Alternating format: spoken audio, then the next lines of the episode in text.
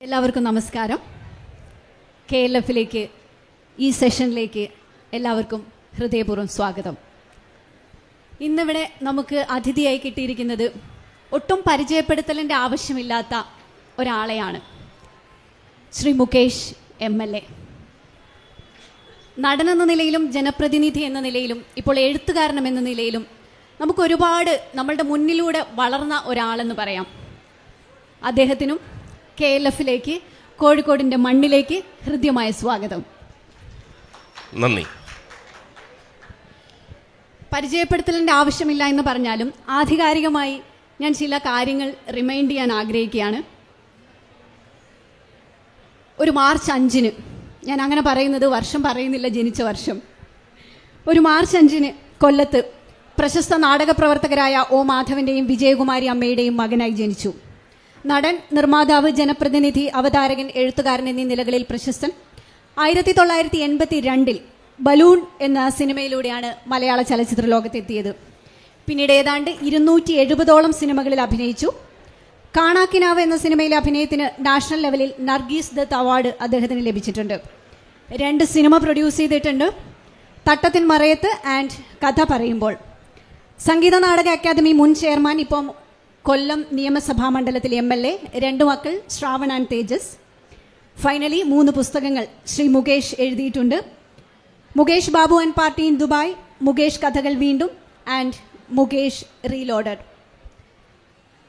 എല്ലാവർക്കും ഒരിക്കൽ കൂടി കെ എൽ എഫിലേക്ക് സ്വാഗതം. അപ്പൊ സാർ ചോദ്യങ്ങളിലേക്ക് കടക്കാം അല്ലേ? കിടക്കാം. അതിനു മുമ്പ് ഒരു നന്ദി ഞാൻ രേഖപ്പെടുത്തുകയായിരുന്നു. കൂടെ ആദ്യം ഫോർ ടു ഫൈവ് ആണ് പറഞ്ഞിരുന്നത്. പക്ഷേ ടു ടു ത്രീ ആയപ്പോഴത്തേക്ക് ഞാനൊരു ചെറിയ എനിക്കൊരു അങ്കലാപ്പുണ്ട്. കാരണം ഈ ഉച്ച സമയത്ത് അതും ഭക്ഷണം ഇങ്ങനെ കഴിക്കുന്ന സമയത്ത് എന്നെ പോലെയുള്ള ഒരാളുടെ ഒക്കെ ഒരു ഒരു ഒരു ലിറ്റററി ഫെസ്റ്റിന് ആൾക്കാർ വരുമോ എന്നുള്ള ഒരു സംശയം ഉണ്ടായിരുന്നു. പക്ഷേ ഇവിടുത്തെ ഭാരവാഹികളെല്ലാം പ്രിയ ഉൾപ്പെടെ എല്ലാവരും അങ്ങനെയല്ല. കാര്യം എന്റെ ഒരു അനുഭവത്തിന്റെ വെളിച്ചത്തിൽ ആൾ കുറയുന്ന ഒറ്റ യേശുദാസിന്റെ ഗാനമേളയാണെങ്കിൽ പോലും ആൾ കുറയുന്ന ഒരു സംഭവം സമയം ഏതാണെന്ന് ചോദിച്ചു കഴിഞ്ഞാൽ നല്ല വിശന്നിരിക്കുമ്പോൾ പ്ര- പ്രോഗ്രാം വെച്ചാൽ ആളെ കിട്ടത്തില്ല മലയാളീസിനെ കിട്ടത്തില്ല. പക്ഷേ അതിൽ നിന്നും വിഭിന്നമായിട്ട് ഒരുപക്ഷെ നേരത്തെ ഭക്ഷണം കഴിച്ചിരിക്കും അതല്ലെങ്കിൽ ഇത് കഴിഞ്ഞിട്ട് കഴിക്കുക എന്തായാലും ഇത്രയും ഒരു ഫസ്റ്റ് ഡേ തന്നെ എന്റെ ഒരു പരിപാടി ഒരു സിനിമാ പരിപാടിയാണ് അല്ലെങ്കിൽ ഒരു ടി വി പരിപാടിയാണെങ്കിലൊക്കെ നമുക്ക് മനസ്സിലാക്കാം. പക്ഷേ ഇത് ഒരു ലിറ്റററി ഫെസ്റ്റും ഞാൻ പുസ്തകം എഴുതിയതിന്റെ പേരിൽ അതും കോഴിക്കോട് എന്നെ കേൾക്കാനും കാണാനും ഒക്കെ വന്നതിൽ വളരെ സന്തോഷമുണ്ട്. ആ നന്ദി രേഖപ്പെടുത്തിക്കൊണ്ട് നമുക്ക് ആരംഭിക്കാം. Thank you thank you so much അപ്പോൾ ആദ്യത്തെ ചോദ്യം തന്നെ. ഇപ്പൊ തന്നെ മുകേഷ് ഏട്ടൻ ഒരു കഥ ഒരു ചോദ്യം പറഞ്ഞപ്പോൾ തന്നെ ഒരു ഏതാണ്ട് ഒരു ചെറിയൊരു മിനി കഥ പോലെ പറഞ്ഞു അല്ലേ? അപ്പം മലയാള സിനിമാ ലോകത്തെ ഏറ്റവും നല്ല കഥ പറച്ചിലുകാരനാണ് ശ്രീ മുകേഷ്. ഈ കഥ പറച്ചിൽ ഒരു പുസ്തകമായി മാറിയത് യാദൃശികമായിട്ടാണോ? അത് ഒരുപാട് കാലത്തെ ചിന്തയുടെ ഒരു ഫലമായിട്ടാണോ? വളരെ യാദർച്ഛികമായിട്ടാണ് കാര്യം എന്റെ ജീവിതത്തിൽ ഒരിക്കലും ഒരു പുസ്തകവും അല്ലെങ്കിൽ ഒരു പാരഗ്രാഫ് പോലും എഴുതില്ല എന്ന് വിചാരിച്ചിരുന്ന ഒരാളാണ് ഞാൻ. കാരണം ഞാൻ അന്ന് പ്രീ ഡിഗ്രിയാണ് പത്താം ക്ലാസ് കഴിഞ്ഞാൽ പ്രീ ഡിഗ്രിയാണ് ഇപ്പം പ്ലസ് ടു പോലെയുള്ള സംഭവമല്ല. പ്രീ ഡിഗ്രിക്ക് ഞാൻ കോളേജിൽ വന്നപ്പോൾ കൊല്ലം എസ് എൻ കോളേജിലാണ്. അപ്പോൾ അവിടെ ഒരു വളരെ സുന്ദരിയായ ഒരു ടീച്ചർ ഉണ്ടായിരുന്നു. അപ്പോൾ ടീച്ചറിനെ ആരോ കളിയാക്കി അത് ഞാനാണ് എന്ന് പറഞ്ഞിട്ട് നിരപരാധിയായ എന്നെ പ്രിൻസിപ്പളിന്റെ അടുത്തൊക്കെ കൊണ്ടുപോയി വീട്ടിൽ നിന്നൊക്കെ ആളിനെ വരുത്തിയൊക്കെ എങ്ങനെയൊക്കെ ഒരു തീക്താനുഭവം ഉണ്ടായപ്പോൾ ഞാനൊരു വലിയ തീരുമാനമെടുത്തു. എന്റെ നിരപരാധിത്വം തെളിയിക്കുവാൻ വേണ്ടി ഒരു കഥ എഴുതണം. ആ കഥയിലൂടെ കോളേജിലുള്ളവരെല്ലാം അറിയണം. ഇയാൾ നിരപരാധിയായിരുന്നുവെന്നും അങ്ങനെ എല്ലാവരും കുറ്റബോധത്തോടുകൂടി എന്റെ മുന്നിൽ വരണമെന്നൊക്കെയുള്ള ആ ആഗ്രഹത്തിന്റെ പുറത്ത് ഞാനൊരു കഥ എഴുതി. എന്റെ അച്ഛന്റെ ഏറ്റവും അടുത്ത സുഹൃത്തായിരുന്നു ശ്രീ കാമ്പിശ്ശേരി കരുണാകരൻ. അദ്ദേഹം ജനയുഗം വീക്കിലിയുടെയും പത്രത്തിന്റെയൊക്കെ പത്രാധിപരായിരുന്നു കൊല്ലത്ത് തന്നെ. അന്ന് ഇന്നത്തെ ജനയുഗമല്ല അന്നത്തെ ജനയുഗം. ജനയുഗം എന്ന് പറഞ്ഞു കഴിഞ്ഞാൽ ഏറ്റവും കൂടുതൽ ആൾക്കാർ കാണുകയും വായിക്കുകയും ഒക്കെ ചെയ്യുന്ന ഒരു വാരികയാണ്.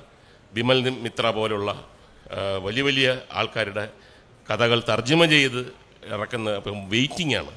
അപ്പോൾ ഞാനൊരു ദിവസം കാമ്പിശ്ശേരി മാമൻ എന്നാണ് ഞങ്ങൾ വിളിക്കുന്നത്. ഞാൻ ചെന്നപ്പോൾ അദ്ദേഹം വളരെ സന്തോഷമായി ഇരിക്കുക എന്ന് പറഞ്ഞപ്പോൾ ഞാൻ പറഞ്ഞു സാധാരണ വരുന്നത് പോലെയല്ല. ഒരു ചെറിയ കാര്യമുണ്ട്. ഞാനൊരു കഥ എഴുതി. ഒരു സൈലൻസ് വന്നു. അത് ജനൈകത്തിലൂടെ പ്രസിദ്ധീകരിക്കണം. എന്റെ ഒരു ആഗ്രഹമാണ്. അപ്പോൾ അദ്ദേഹം പറഞ്ഞുകൂടാ കഥ എഴുതുന്നൊക്കെ വലിയ പാടാണ്. നീ എഴുതിയെങ്കിൽ അത് വളരെ നല്ല കാര്യമാണ്. അഭിനയിക്കുകയും പാട്ടുപാടുകയൊക്കെ ചെയ്യാം. അതൊക്കെ പഠിപ്പിച്ചു തരാൻ ആളുണ്ട്. ഇത് മനസ്സിനകത്തുനിന്ന് വരുന്ന ഒരു സംഭവമല്ലേ?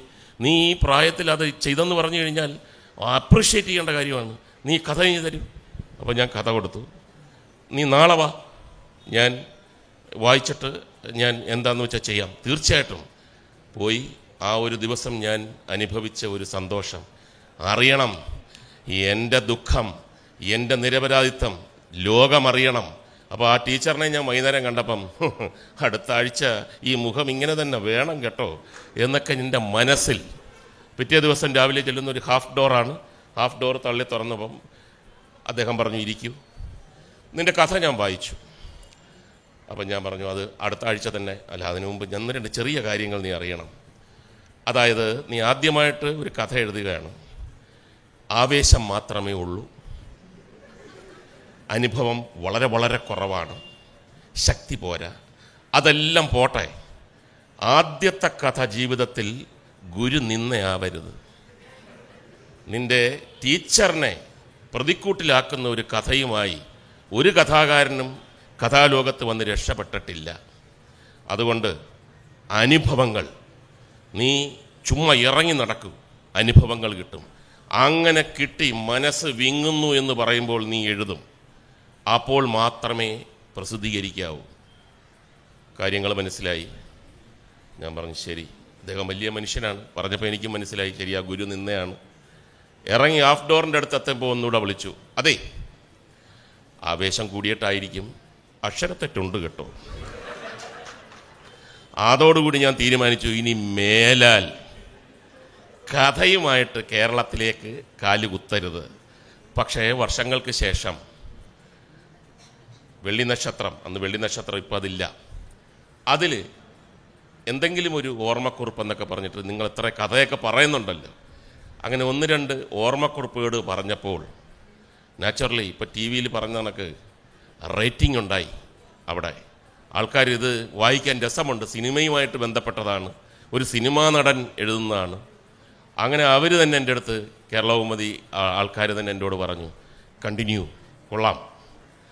അങ്ങനെ നാല് നാലാമത്തെ പുസ്തകമാണ് ഇന്നിവിടെ മുകേഷ് ശ്രീലോട് അങ്ങനെയാണ് വന്നത്. ഓക്കെ. അപ്പോൾ മുകേഷ് ചേട്ടൻ എങ്ങനെയാണ് ഒരു എഴുത്തുകാരനായെന്ന് മനസ്സിലായല്ലോ?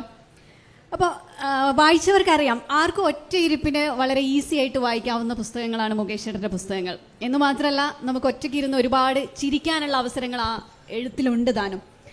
ഒരു കാലഘട്ടത്തെ ഓർമ്മിപ്പിക്കുന്ന ഒരുപാട് കഥകൾ അതിൽ തന്നെ എനിക്ക് പലപ്പോഴും നമുക്ക് വിശ്വസിക്കാൻ പറ്റാത്ത ഒരുപാട് കാര്യങ്ങൾ ഇങ്ങനെയൊക്കെ ഉണ്ടാകുമോ എന്ന് നമ്മൾക്ക് തോന്നിപ്പോകും.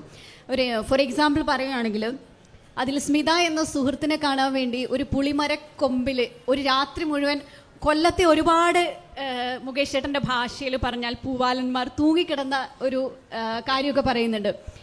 ശരിക്കും ഭാവനയുടെ എത്രത്തോളം അംശമുണ്ട് മുകേഷ് ചേട്ടന്റെ എഴുത്തിൽ അല്ല ഭാവന എന്ന് പറയുന്നത് എഴുത്തിൽ വേണം. പക്ഷേ എഴുപത്തഞ്ച് ശതമാനം സത്യമായിരിക്കണം. ഇരുപത്തഞ്ച് ശതമാനം ഭാവന ഇല്ലെങ്കിൽ ഇപ്പം ഞാൻ തന്നെ എന്റെ എല്ലാ വ്യാഴാഴ്ചയും ഇന്നിറങ്ങും. യൂട്യൂബിൽ മുകേഷ് സ്പീക്കിംഗ് എന്ന് പറഞ്ഞിട്ടൊരു ഒരു പരിപാടിയുണ്ട് യൂട്യൂബിൽ. മുകേഷ് സ്പീക്കിംഗ് എന്ന് അടിച്ചു കഴിഞ്ഞാൽ കിട്ടും. ഇതേപോലെയുള്ള എന്റെ ഓർമ്മകളും കാര്യങ്ങളൊക്കെയാണ്. അപ്പോൾ അതിനകത്ത് കുറേ കമൻസ് എന്റെ അടുത്ത് പറഞ്ഞു. ഇങ്ങനെ കഥ പറയുന്നതിന് മുമ്പ് ഒരു കുറച്ച് സമയം ചുമ്മാ ഇങ്ങനെ പറയുന്നുണ്ട്. നേരിട്ട് കഥയിലോട്ട് കടന്നുകൂടെ എന്ന് ചോദിക്കുന്നു. അപ്പോൾ ആൾക്കാർ ബിസിയാണ്. ഇതിനകത്തൊക്കെ ഇങ്ങനെ വായിക്കാൻ തന്നെ സമയമില്ല. എങ്കിലും വായിക്കുന്നുണ്ടല്ലോ.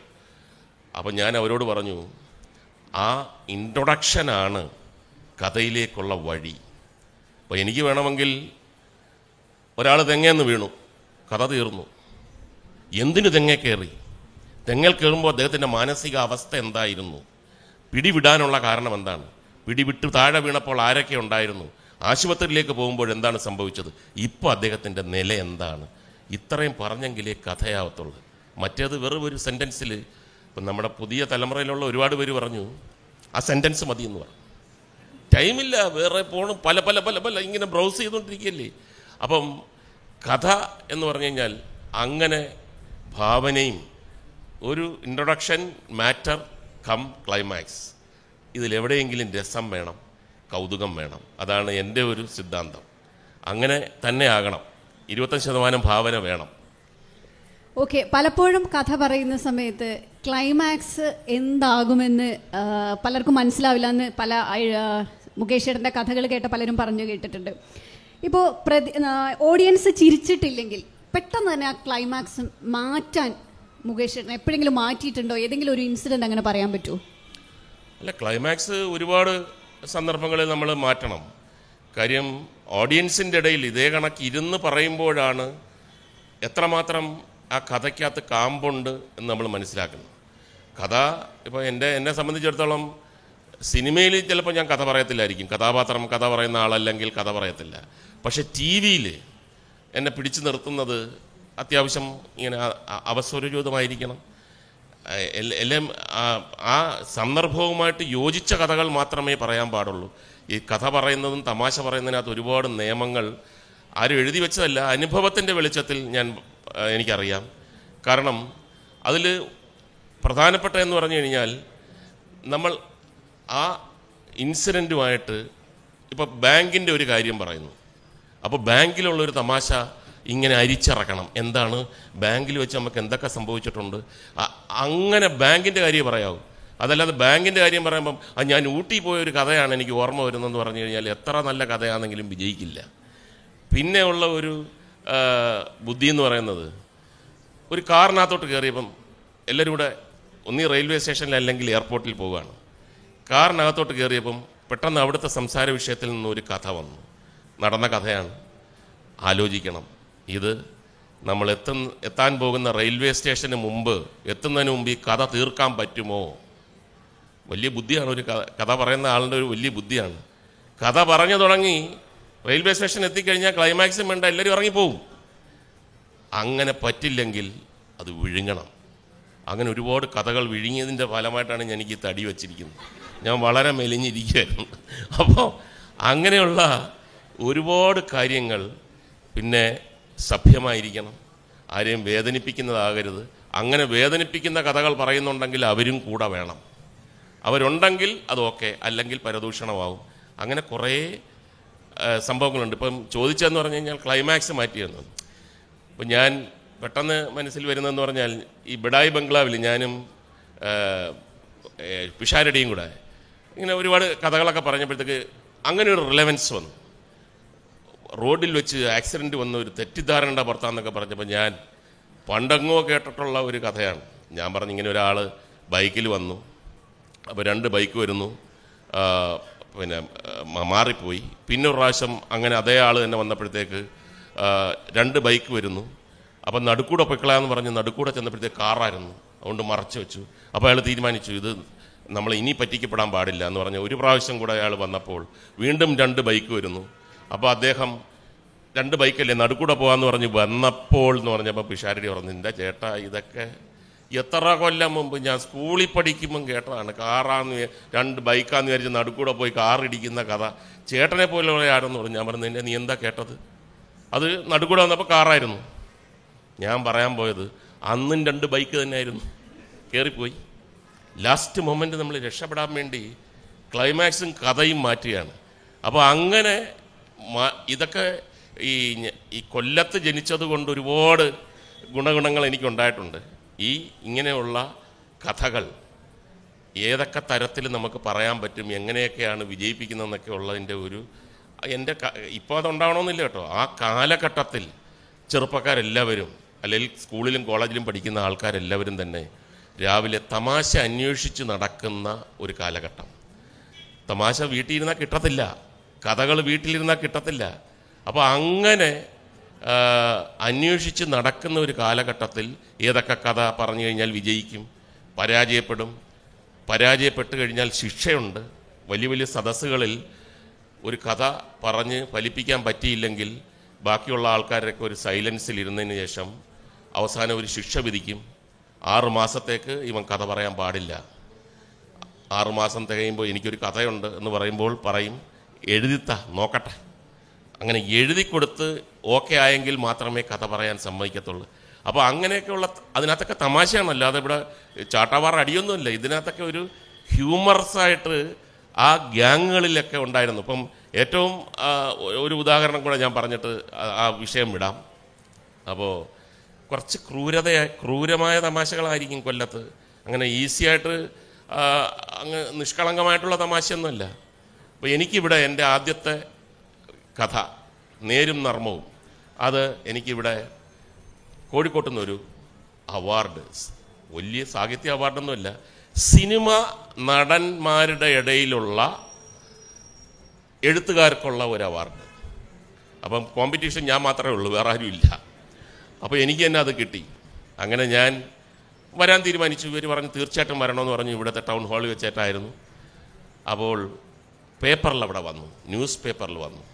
ഇങ്ങനെ ഒരു അവാർഡ് സിനിമാ നടൻ മുകേഷിന് കിട്ടി. കൊല്ലത്തുള്ള ഒരാൾ എന്നെ വിളിക്കുന്നു. ആ എന്തൊക്കെയുണ്ട് വിശേഷം? അതിനകത്ത് പേപ്പർ കണ്ടു. അതിനകത്ത് എന്തോ നിനക്കെന്തോ ഒരു അവാർഡ് കിട്ടിയെന്ന് പറഞ്ഞു. ഞാൻ പറഞ്ഞു ഏത്? ഒരു പുസ്തകമൊക്കെ എഴുതുമോ നീ? ഞാൻ പറഞ്ഞു ആ എഴുതും എഴുതും. അത് ഒരു പുസ്തകം എഴുതിയിട്ടുണ്ട്. അതിന് അവാർഡ് കിട്ടി. ആ അവാർഡ് കിട്ടി. പേപ്പറിൽ വന്നോ? ഞാൻ ഞാൻ കണ്ടില്ല. ആ. അത് നീ ഇതിനിടയ്ക്കൊക്കെ എങ്ങനെ സമയം കിട്ടുന്നു? പിന്നെ കഥയൊക്കെ എഴുതാൻ അത് അതിനിടയിലും എഴുതി. ആ അവാർഡെന്ന് അടുത്ത ആഴ്ച. അവരെടുത്ത് പറ. വീട്ടിലോട്ട് കൊടുത്തു വിടാൻ പറ. നീ പോകണ്ട അപ്പം ഞാൻ പറഞ്ഞ എന്താ കൊല്ല നമുക്കായതുകൊണ്ട് അറിയാം. ഇത് എവിടം വരെ പോകുമെന്ന് എനിക്കറിയാമല്ലോ. ഞാൻ പറഞ്ഞ എന്താ എനിക്ക് ആദ്യമായിട്ട് കിട്ടുന്ന ഒരു അവാർഡ്. എനിക്ക് കോഴിക്കോട്ട് പോയി മേടിച്ചാലെന്താ? അവർ അത്രയും താല്പര്യത്തോടെ എനിക്ക് തന്ന ഒരു അവാർഡല്ലേ? അതൊക്കെ ശരിയാണ്. കാര്യം ഏഹ്, ഒരനുഭവത്തിന്റെ വെളിച്ചത്തിലൊക്കെ പറയുകയാണ് നീ പോകണ്ട അവരടുത്ത് പറ. ക്യാഷ് അവാർഡ് വല്ലതും ഉണ്ടെങ്കിൽ മണി ഓർഡർ അയക്കുക മൊമെന്റോ വീട്ടിലെത്തിക്കുക. ഞാൻ പറഞ്ഞു എന്തുകൊണ്ട് ഞാൻ പോ എന്തുകൊണ്ട് എനിക്ക് പോയിക്കൂടാ? അല്ല പറയട്ടെ. ഞാൻ പറഞ്ഞു പറ. നീ കോഴിക്കോട്ട് അവിടെ ചെല്ലുമ്പോൾ ആളുകളെല്ലാം നിന്നെ കാണുമ്പോൾ ഭയങ്കര സന്തോഷമൊക്കെ ആയിരിക്കും ഓക്കെ അപ്പോൾ അവിടെ M T Vasudevan Nair U A Khader Damodaram master ഇങ്ങനെയൊക്കെ വലിയ വലിയ ആൾക്കാരിരിക്കും.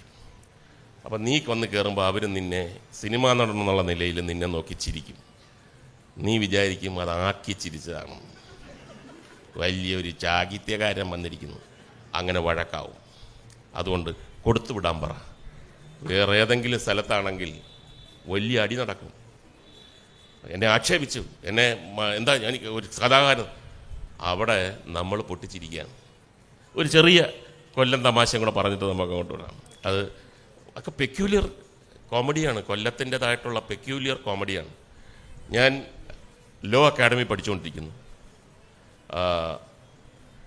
റെയിൽവേ സ്റ്റേഷനിൽ എന്റെ ഒരു കൂട്ടുകാരൻ സ്കൂട്ടറിൽ കൊണ്ടാക്കുന്നു.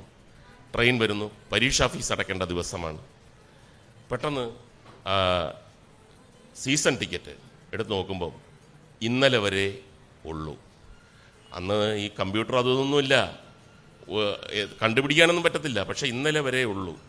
ഇന്ന് ടിക്കറ്റ് എടുത്ത് കയറണം അല്ലേ പുതിയ വേണം. ഞാൻ എന്റെ കൂട്ടുകാരന്റെ അടുത്ത് പറഞ്ഞു ഭയങ്കര അബദ്ധമായി.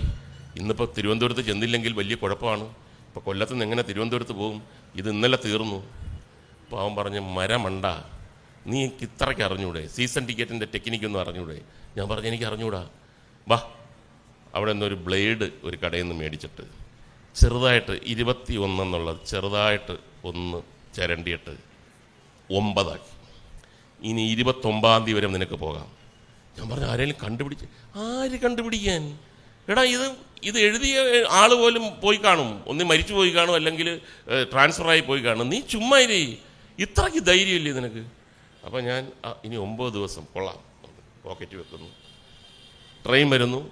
ടി ടി ആർ പുറത്ത് നിൽപ്പുണ്ട് അപ്പോൾ എന്നെ അറിയാം.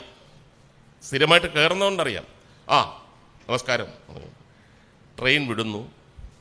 കൂട്ടുകാരൻ ടാറ്റ കാണിക്കുന്നതോടൊപ്പം ട്രെയിനിനോട് ഇങ്ങനെ നടന്നു വന്നിട്ട് ടി ടി ആറിന്റെ അടുത്ത് പറഞ്ഞു സാറേ ഇവന്റെ കയ്യിലിരിക്കുന്ന ആ സീസൺ ടിക്കറ്റ് ഒരച്ച് മാറ്റി എഴുതിയതാണ് പിടിച്ചോണ്ടെന്ന് പറഞ്ഞു. ഇങ്ങനത്തെ കോമഡി നിങ്ങൾ കേട്ടിട്ടുണ്ടോ? ഏറ്റവും ആത്മാർത്ഥ സുഹൃത്താണ് ഞാൻ. സാറേ ഒന്ന് നോക്കിക്കോണ്ടേ ഞാൻ ഇവിടെ ബ്ലേഡ് വെച്ച് ചുരണ്ടി ഞാനും ഉണ്ടായിരുന്നു പിന്നെ തിരുവനന്തപുരം എത്തുന്ന എന്റെ പ്രയാസം. അപ്പോൾ ഇദ്ദേഹം അത്ഭുതകരമായിട്ട് ഞാൻ വിചാരിച്ച് പിടി കൊടുക്കാം ഞാൻ ഇടയ്ക്ക് വന്ന് പറഞ്ഞു സാർ എന്റെ സീസണോ ഇരിക്കട്ടെ പ്ലേഡ് വെച്ച്. അയാൾക്ക് ഒരിക്കലും വിശ്വസിക്കാൻ പറ്റുന്നില്ല. അങ്ങനെ ചെയ്തിട്ടുണ്ടെങ്കിൽ പറയുമോ മൂന്ന് പ്രാവശ്യം ഞാൻ കീഴടങ്ങാൻ പോയി. മൂന്ന് പ്രാവശ്യം ഇയാൾ ഇയാളെ കാട്ടി വലിയ തമാശക്കാരെ കണ്ടിട്ടുണ്ട്. ബ്ലേഡ് വലിയ പാഠമാണ്. കാര്യം അങ്ങനെയൊക്കെ പറഞ്ഞു കഴിഞ്ഞാൽ ആരും വിശ്വസിക്കത്തില്ല. നേരെ ഓപ്പോസിറ്റ് രക്ഷപ്പെടാം. ഇനി ചോദിച്ചോളൂ. ഓക്കെ ഇപ്പോഴും ആ കഴിവ് കൊല്ലത്തുകാർക്കുണ്ടെന്ന് സാർ വിശ്വസിക്കുന്നുണ്ടോ? തീർച്ചയായിട്ടും. പക്ഷേ പുതിയ തലമുറയെ പറ്റി എനിക്ക് അറിഞ്ഞൂടാ കേട്ടോ. പഴയ തലമുറ എന്ന് പറയുന്നത് ഇങ്ങനെ ഒരു തമാശ കൊതുകികളും ദാഹികളും ഒക്കെ ആയിരുന്നു.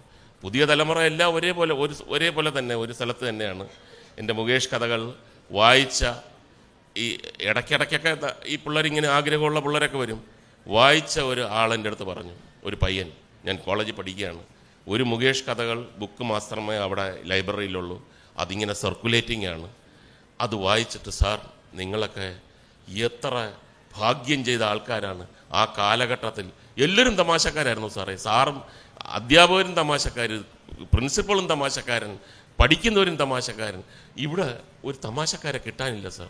ഒന്നുകിൽ ഫോൺ കുത്തിക്കൊണ്ടിരിക്കും അതല്ലെങ്കിൽ ഭയങ്കര പഠിപ്പിസ്റ്റുമാണ് ഇടയ്ക്കുള്ള ആൾക്കാരില്ല സാർ എന്ന് പറഞ്ഞു. അപ്പോൾ അതാണ് ഇപ്പോഴത്തെ അവസ്ഥ നമുക്ക് അറിഞ്ഞൂടാ. ഓക്കെ. എന്തായാലും ഒത്തിരി ആളുകൾക്ക് മുന്നിൽ മുകേഷ് ഏട്ടൻ കഥ പറഞ്ഞിട്ടുണ്ട്. ഒരുപാട് സാഹിത്യകാരന്മാരുടെയും സംവിധായകരുടെയും ഒക്കെ കൂടെ. അപ്പോൾ കിട്ടിയ ഹൃദയം നിറഞ്ഞൊരു കോംപ്ലിമെന്റ് ഇപ്പോഴും മനസ്സ് നിറഞ്ഞു പോയൊരു കോംപ്ലിമെന്റ് ഏതെങ്കിലും ഉണ്ടോ? അല്ല ഞാൻ ഇടയ്ക്ക് ഈ എഴുതി ഒളിവില. ഒളിവിലെ ഓർമ്മകളല്ല. ഓർ ഓർമ്മകളൊക്കെ തെളിഞ്ഞു തന്നെയാണ് പക്ഷേ ഇത് പുസ്തകം എഴുതിയതാണ് എന്ന് ചോദിച്ചു കഴിഞ്ഞാൽ മുകേഷിന്റെ ഒരു പുസ്തകം എന്ന് പറഞ്ഞാൽ എനിക്ക് ടെൻഷനാണ് എന്തിനാടെ ഇതൊക്കെ? എന്നാണോ അടുത്തത് പറയാൻ പോകുന്നതെന്നുള്ള ടെൻഷൻ. അതുകൊണ്ട് അത്ര ഒരു താല്പര്യം ഞാൻ കാണിക്കത്തില്ല. നല്ലതാണോ ചീത്തയാണോ പറയാൻ പോകുന്നതെന്ന് നമുക്ക് അറിഞ്ഞൂടല്ലോ പക്ഷേ എന്നാലും അതിനപ്പുറം എന്റെ ലൈഫിൽ രണ്ട് മൂന്ന് സന്ദർഭങ്ങൾ എന്നും ഓർത്തു വെക്കാൻ പറ്റുന്ന ഈ മുകേഷ് കഥകൾ. ഒന്ന് നയനാർ സഖാവ് മരിക്കുന്നു. മരിച്ചു കഴിഞ്ഞതിന് ശേഷം ഉള്ള കാലഘട്ടം. കുറച്ച് കാലഘട്ടത്തിനിടയ്ക്ക് ഞാൻ സൂര്യ ടി വിയിൽ ഒരു പ്രോഗ്രാം ചെയ്യുന്നുണ്ടായിരുന്നു. Deal or no deal. പത്ത് ഇരുപത്തഞ്ച് മോഡൽ പെൺകുട്ടികളുമായിട്ട് പെട്ടി തുറക്കുന്ന ഒരു പരിപാടി ഉണ്ടായിരുന്നു. ആറ് കൊല്ലം ഞാൻ ചെയ്തു കേട്ടോ. പെൺകുട്ടികളുള്ളതുകൊണ്ടല്ല റേറ്റിംഗ് ഉണ്ടായിരുന്നു. അപ്പോൾ ഈ ആ പ്രോഗ്രാം ചെയ്തുകൊണ്ടിരിക്കുമ്പം പാർട്ടിസിപ്പന്റായിട്ട് ഒരാൾ വന്നു. അവിടെ ഫാമിലിയുമുണ്ട്. അപ്പം ആദ്യം പാർട്ടിസിപ്പന്റ് എന്നൊക്കെ പറഞ്ഞിട്ട് ഞാൻ പറഞ്ഞിട്ട് ഞാൻ ഇനി പാർട്ടിസിപ്പന്റ് എന്നെ പരിചയപ്പെടുത്തിക്കൊള്ളൂ എന്ന് പറഞ്ഞപ്പം അദ്ദേഹം പറഞ്ഞു ഞാൻ ഇ കെ നായനാരുടെ മകനാണ്. എന്റെ പേര് കൃഷ്ണകുമാർ എന്നാണ്. അപ്പം നമുക്ക് സന്തോഷമായി. അയ്യോ ഞാൻ രണ്ട് മൂന്ന് എപ്പിസോഡ് എടുക്കുന്നതാണ്. അപ്പോൾ ആദ്യം ആ ചോദിക്കാൻ വിട്ടുപോയി. അപ്പം ഞാൻ നയനാർ സഖാവിനെ പറ്റിയൊക്കെ പറഞ്ഞു. അദ്ദേഹം പറഞ്ഞു അല്ല ഞാൻ വന്നതിന്റെ ഒരു പ്രധാന കാരണം എന്നെ ഇങ്ങനെ വിളിച്ചപ്പോഴത്തേക്ക് വന്നതിന്റെ ഒരു പ്രധാന കാരണം അത് ഞാൻ പറയട്ടെ. ഞാൻ പറഞ്ഞു പറഞ്ഞോളൂ. അച്ഛൻ മരിച്ചതിന് ശേഷം ശാരദ ടീച്ചർ അമ്മ ഒരു മുറിയിലിരിക്കുകയാണ്. ഞങ്ങളുടെ ഫ്ലാറ്റിലോട്ട് കൊണ്ടുവന്നു. ഫ്ലാറ്റിലാണെങ്കിലും ഒരു മുറിയിലിരിക്കും. പുറത്തോട്ടിറങ്ങില്ല. ആരോടും മിണ്ടില്ല. ഒന്നോ രണ്ടോ ദിവസമല്ല. കുറേ ഒരു കാലഘട്ടം. അച്ഛൻ ഇഷ്ടപ്പെടുന്ന ഭക്ഷണങ്ങൾ വീട്ടിൽ വെക്കാൻ സമ്മതിക്കില്ല. അത് വിഷമമാണ്. ഇന്ന ഇന്ന കാര്യങ്ങൾ ഇവിടെ വെക്കരുത്. അപ്പോൾ അങ്ങനെ തീവ്രമായ ദുഃഖത്തിന്റെ ആ ഒരു മുറിപ്പാട് അങ്ങോട്ട് ഉണങ്ങുന്നില്ല. അങ്ങനെ താമസിക്കുന്ന സമയത്ത് ഒരു ദിവസം അമ്മയുടെ മുറിയിൽ നിന്നും ഒരു ചിരി കേട്ടു. അപ്പോൾ ഇവർ വിചാരിച്ചു ടി വി ആയിരിക്കും. പിന്നെ നോക്കുമ്പോൾ പരിചയമുള്ള സൗണ്ട് തന്നെ വീണ്ടും ചിരിക്കുന്നു. ഇവർക്ക് ഭയമായി. എന്താണ്? ഇങ്ങനെയുള്ള ഒരു അവസ്ഥയിൽ അമ്മ ശാരദ ടീച്ചർ ഒരു മുറിയിൽ നിന്ന് ചിരിക്കുന്നു. അപ്പോൾ ഇവർ ഓടിച്ചെന്ന് നോക്കുമ്പോൾ മുകേഷ് കഥകൾ വായിച്ചിട്ട് ചിരിക്കുകയാണ്. എത്രയോ കാലത്തിന് ശേഷം ഒരു പുസ്തകം അവിടെ കിടന്ന് എന്റെ പടം കണ്ടപ്പോൾ എന്തായിരിക്കും എന്ന് നോക്കാൻ വേണ്ടി വായിച്ചാണ്. ഞാൻ പറഞ്ഞു ഒരു പക്ഷേ ഈ പ്രോഗ്രാമിൽ ഞാൻ വന്നതും ഇത്രയും എപ്പിസോഡ് ചെയ്തതും കൃഷ്ണകുമാർ ഇവിടെ വന്നതുമെല്ലാം എന്റെ ജീവിതത്തിലെ ഈ ഒരു നിമിഷത്തിന് വേണ്ടി ആരോ എഴുതി വെച്ചതായിരിക്കും എന്നാണ് ഞാൻ അവിടെ പറഞ്ഞത്. രണ്ടാമത്തെ ഇൻസിഡന്റ് വേറെ വളരെ വിചിത്രമായ ഇൻസിഡന്റാണ് സഖാവ് എം എ ബേബി ഞാൻ സംഗീതനാട് അക്കാദമി ചെയർമാനായിരിക്കുന്ന സമയത്ത് അദ്ദേഹം ഡൽഹിയിൽ എന്നെ ഒരു പരിപാടിക്ക് വിളിച്ചുകൊണ്ട് പോയി. അവിടെ ചെന്ന് ഹൗസ്ഫുള്ളാണ് അപ്പോൾ ഞാൻ അവിടെ ഇരിക്കുന്ന ഒരുപാട് സാഹിത്യകാരന്മാരുണ്ട്. അവിടുത്തെ തന്നെ ചില നാടക പ്രവർത്തകരുണ്ട്. അപ്പോൾ ആർക്കോ വേണ്ടി ഒന്ന് വെയിറ്റ് ചെയ്യുന്നുണ്ട്. ഇപ്പോൾ വരും വരുമെന്നാണ് പറയുന്നതെന്ന്. അപ്പോൾ ഞാൻ അത്ര കാര്യമാക്കിയില്ല. ആരും വരുന്നുണ്ട്? ഇവിടുത്തെ വലിയ ആൾക്കാരായിരിക്കും. അവസാനം പറഞ്ഞു വന്നു വന്നു വന്നു. വരുമ്പോൾ അന്ന് ഡെപ്യൂട്ടി സ്പീക്കറായിരുന്നു അദ്ദേഹം പി ജെ കുര്യൻ. അപ്പോൾ കുര്യൻ മാസ്റ്റർ വന്നു. എന്നെ കണ്ട് നമസ്കാരം എന്ന് പറഞ്ഞിട്ട് അവിടെ ഇരുന്നു. ഞാൻ ഒന്നോ രണ്ടോ പ്രാവശ്യം അദ്ദേഹത്തിന് ഇങ്ങനെ വളരെ ഹലോ നമസ്കാരം. അത്രയൊക്കെ ഉള്ള സംസാരമേ ഉള്ളൂ. അല്ലാതെ അടുപ്പമൊന്നുമില്ല. അപ്പോൾ അദ്ദേഹം പെട്ടെന്ന് പോകാനുള്ളതുകൊണ്ട് അദ്ദേഹത്തിനെയാണ് ആദ്യം വിളിച്ചത് പ്രസംഗിക്കാൻ. അപ്പം ഒരു P J Kurien deputy speaker അത്ര എനിക്കറിയാവൂ അദ്ദേഹത്തെക്കുറിച്ച്. ഈ ആൾക്കാർ മുഴുക്കെ വെയിറ്റ് ചെയ്തതും ഈ ആൾക്കാർ മുഴുക്കെ വലിയ താല്പര്യമായിട്ട് ഇരുന്നതിന്റെ പ്രധാന കാരണം അദ്ദേഹത്തിന്റെ പ്രസംഗം കേട്ടപ്പോഴാണ് എനിക്ക് മനസ്സിലായത്. ഈ പി ജെ കുര്യൻ എന്ന് പറഞ്ഞ ആൾ ഒരു ഈ സന്യാസിമാരോ ഋഷി ബുങ്കോ അങ്ങനത്തെ വലിയ വലിയ ആൾക്കാർ പറയുന്നതിനേക്കാൾ ഹൃദയസ്ഥമായി സംസ്കൃതം പറയുന്നു കഥകൾ പറയുന്നു ചരിത്ര സംഭവങ്ങൾ പറയുന്നു. ഇംഗ്ലീഷിലും മലയാളത്തിലും സംസ്കൃതത്തിലും അങ്ങനെയുള്ള പല ഭാഷകളിൽ അദ്ദേഹം വിവരിച്ചു കൊടുക്കുന്നു. സിനിമ കാണുന്നതിനേക്കാൾ ഗംഭീരമായ ഒരു പ്രാസംഗികനാണ് എന്ന് എനിക്കപ്പോഴാണ് മനസ്സിലായത്. ഈ ആൾക്കാർ ഇത്രയും നേരം ആകാംക്ഷയോടെ കാത്തിരുന്നത് ഈ പ്രസംഗം കേൾക്കാനായിരുന്നു. അപ്പം ഞാൻ വലിയ ഞാൻ ബേബി സഖാവിന്റെ അടുത്ത് പറഞ്ഞു ഞാൻ ഒരിക്കലും പ്രതീക്ഷിച്ചില്ല കേട്ടോ. വന്നത് മുതലായി. ഡൽഹിയിൽ വന്നത്. എത്ര മനോഹരമായ പ്രസംഗമാണെന്ന് പറഞ്ഞപ്പോൾ. പെട്ടെന്ന് അദ്ദേഹം വളരെ നാടകീയമായ ഒരു സംസാരത്തിലേക്ക് വന്നു. അദ്ദേഹം പറഞ്ഞു എന്റെ ഏറ്റവും വലിയ ദുഃഖം ഈ സ്പീക്കറായതിനു ശേഷം എന്നെ ഏറ്റവും കൂടുതൽ ദുഃഖിപ്പിക്കുന്ന ഒരു സംഭവമുണ്ട്. ഒരു സൈലൻസ് വന്നു. ഞാൻ ഏറ്റവും കൂടുതൽ പുസ്തകം വായിക്കുന്ന ഒരാളായിരുന്നു. ഏത് യാത്രയിൽ പോയാലും ഞാൻ പുസ്തകങ്ങൾ വായിക്കും. ഇപ്പോൾ പിന്നെ യാത്ര കൂടുതലാണ്. എപ്പോഴും വലിയ വലിയ യാത്രകളാണ്. അപ്പോൾ ഓരോ യാത്രയിലും പത്ത് പുസ്തകം എടുത്ത് വെക്കും. ഫ്ലൈറ്റിലൊക്കെ എത്രയോ മണിക്കൂറുകളാണ് കിട്ടുന്നത്. പത്തിന്റെയും പത്ത് പേജോ പതിനഞ്ച് പേജോ വായിച്ചിട്ട് തിരിച്ചു വരുന്നു. ഒന്നും പൂർത്തീകരിക്കാൻ പറ്റുന്നില്ല. പുതിയ പുസ്ത അടുത്ത പ്രാവശ്യം പോകുമ്പോൾ പുതിയ പുസ്തകങ്ങളാണ് കൊണ്ടുപോകുന്നത്. അപ്പോൾ പണ്ട് എല്ലാ പുസ്തകങ്ങളും വായിച്ചിട്ടേ ഞാൻ നിർത്തി നിലത്ത് വെക്കൊണ്ടുണ്ടായിരുന്നു ഇപ്പം എല്ലാത്തിന്റെയും പത്ത് പേജേ വായിക്കാൻ പറ്റുന്നു അതെനിക്ക് ഭയങ്കര ദുഃഖമാണ്. അപ്പോൾ എല്ലാവരും ഇങ്ങനെ അപ്പോൾ ഞാൻ വളരെ റിലാക്സ്ഡ് ആയിട്ട് ഇങ്ങനെ ഇരിക്കുകയാണ്. എന്നാൽ ഈ അടുത്ത കാലത്ത് ഞാനൊരു യാത്രയ്ക്ക് പോയപ്പോൾ ഒരു പുസ്തകം തുടക്കം മുതൽ തീരുന്നവരെ വായിച്ചു തീർത്തു. അപ്പോൾ ഞാനും ഞാൻ വിചാരിച്ചു പോയിലോ കൊയിലോ ബെർണാഡ് ഷായോ അങ്ങനെ ഒരുപാട് ആൾക്കാരുണ്ടല്ലോ ഇവർ ഒറ്റ ഇരുപ്പിൽ വായിക്കുന്ന പാർട്ടീസ്. അപ്പോൾ പുള്ളി മുകേഷ് കഥകൾ. ഞാൻ പറഞ്ഞു അപ്പോൾ ബേബി ബേബി സാർ പറഞ്ഞു തന്നെ തന്നെ മുകേഷ് കഥകളെന്ന് തന്നെ പറഞ്ഞു. ഇതിനപ്പുറം ഇത് ഇതിനൊരു എന്താ പറയുന്നത് കോംപ്ലിമെന്റ് ഇല്ല. വേറെ ചെറിയ ചെറുതുണ്ട് ഇത്രയും വരാത്തത് കൊണ്ട് അടുത്ത ചോദ്യത്തിൽ തീർച്ചയായിട്ടും ഒറ്റയിരുപ്പിന് വായിക്കാവുന്ന ഒരുപാട് ചിരിപ്പിക്കുന്ന പുസ്തകങ്ങൾ തന്നെയാണ്. എന്തായാലും അടുത്ത ചോദ്യത്തിലേക്ക് Mukesh Babu and party in Dubai. ആ കഥയിൽ മുകേഷ് ഏട്ടൻ വളരെ നെർവസ് ആയിട്ടുള്ള ഒരു കഥാപാത്രമായിട്ടാണ് നമുക്ക് കാണാൻ കഴിയുക. കഥാപാത്രം എന്നല്ല മുകേഷ് ഏട്ടൻ തന്നെ. നെർവസ് ആവാനുള്ള കാരണം പുസ്തകം വായിച്ചവർക്കറിയാം.